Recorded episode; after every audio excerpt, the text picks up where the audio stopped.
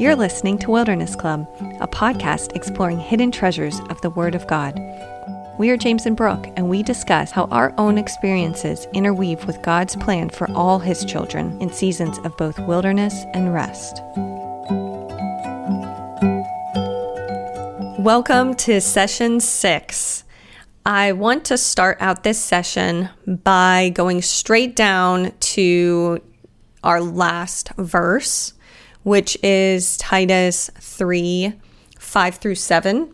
And I wanted to share another quote. I know we have one quote within the session itself, but I wanted to read this from Chuck Smith, his comment on Titus 3 6. All that God has for you is wrapped up in Jesus. You don't get anything apart from Him. He is the package, and it's all in Him, all inclusive. This is the record God has given us eternal life. The life is in the Son. And he goes on to say that God has nothing for you apart from Jesus, all wrapped up in Him. And what I love about that quote is that it just goes so well with our study is on Christmas and it's all about wrapping gifts and, you know, giving gifts and everything. And we've talked a few other times about God giving the gift of Jesus. Mm-hmm. And this quote just says to me that it's all about Jesus, but it's not just all about Jesus, it's everything that God has for us. Yeah.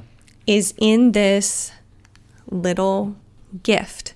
I I think it's interesting too as I was thinking about this session and thinking about the gift of Jesus. I think that quote points to the fact that there's more to the gift than just baby Jesus. Mm-hmm. You know, the the Christmas season and all the the the commercial stuff that that does mention Jesus, which is right. not very much compared right. to the whole spectrum of everything that is talked about Jesus or about Christmas at Christmas time. Um, of the small amount that does even mention Jesus, it all goes, "Oh, baby Jesus," or yeah, just manger scene, or nativity manger scene, mm-hmm. or here's this the gift of Jesus. But when God made the promise to David, He didn't promise baby Jesus. Right. He right. promised an eternal yeah. kingdom, and the eternal kingdom right. didn't come the moment Jesus was born. Right the eternal kingdom came the moment that Jesus died. Ah, that's... and mm. and so this gift, yes, Jesus, baby Jesus, and and and talking about you know the the story of Jesus' birth in Luke and in Matthew, and the in the next session we're going to talk some more about some details about Jesus' birth, but I think that quote really brings home the point that the the real gift is salvation. Right. The real gift is eternal life and being saved from the payment of our sin. Right. Our our sin earned us punishment. Our sin earns us forever separation from God. Right. And the only way to be saved from that separation is through Jesus and his death on the cross and his resurrection. And it's great that that, that quote from Chuck Smith is quoting Titus. Right. In a section that's not even really talking yes. about, it's not talking about Jesus' birth. It's right. not talking about Christmas. Christmas it's not talking right. about any of that stuff. Right. It's talking about Jesus and his role as Savior. Right. Yes. In Titus 3 6, it says, which he shed on us abundantly through Christ, Jesus Christ, our Savior. So, what Chuck Smith is talking about in here is is Savior, is right. the the key word being Savior, yeah. our Savior. It goes back also to what we were talking about in Genesis, how you were saying like it wasn't about the baby.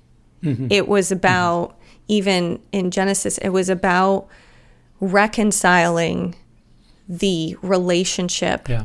that humanity had with God in the Garden of Eden. Mm-hmm.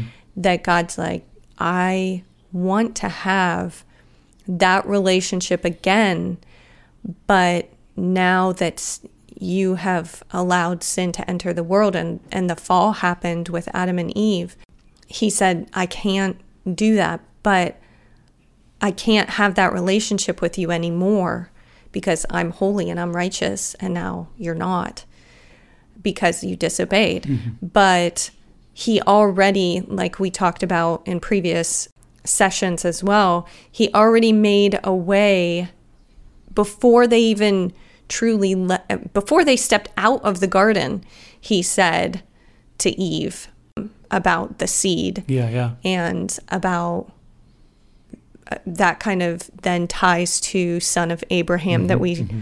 talked about with um, the abrahamic promise or um, covenant and then talking about the davidic covenant as well and just tying that all back in there's now this titus 3 6 and let's let's look to um, this verse at the end of this session isn't just mm-hmm. titus 3 6 it's right. titus 3 5 through 7 so i also yes. wanted to mention um, something else in this section which i don't know that we m- focused on this at all in the bible study but i think a really important thing is an important truth is highlighted here in the beginning of this section of Titus, where it says, Not by works of righteousness which we have done, but according to his mercy he saved us, through the washing of regeneration and renewing of the Holy Spirit.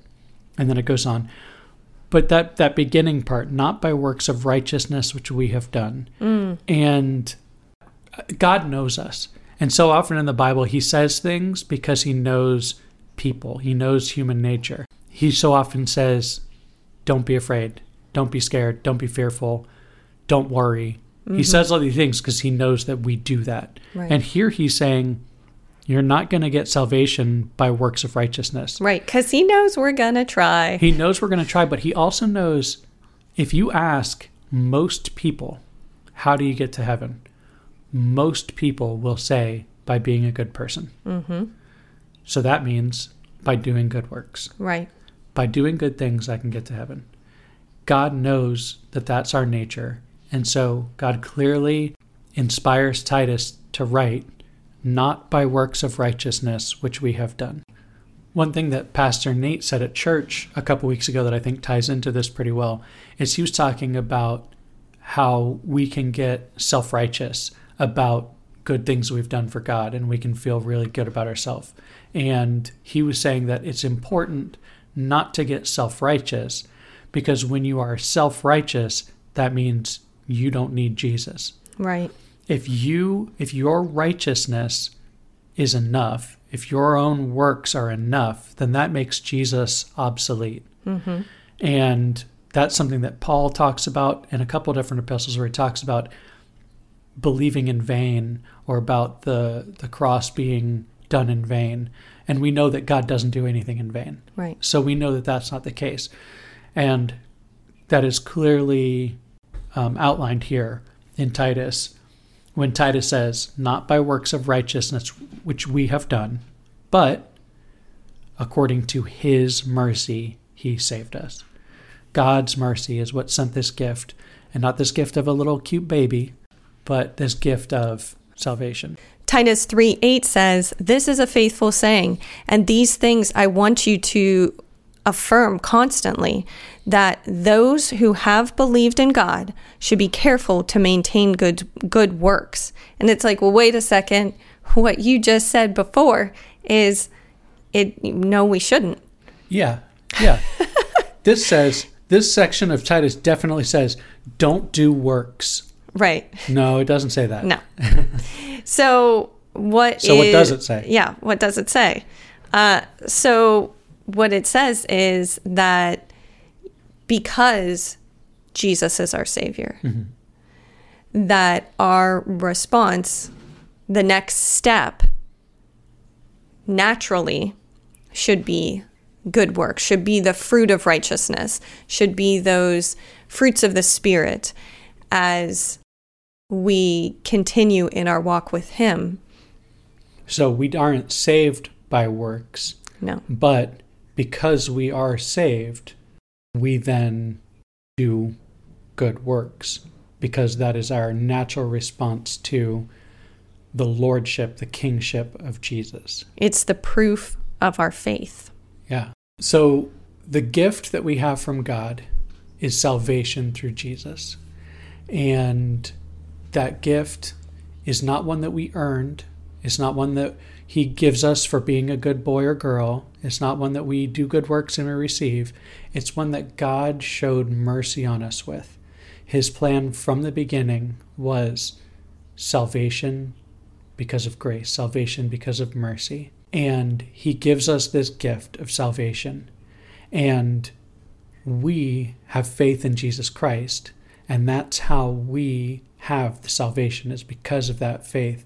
And then we show that faith by producing good fruits. So we produce those good fruits by doing the kingdom work, the work that glorifies God here on earth, the, the work that shares the, the good news with everyone and shares this gift with the world.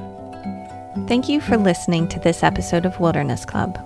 We invite you to find us at wildernessclub.co, that's com without the M, where you can get in touch with us to ask questions, learn more about our faith, and who we are.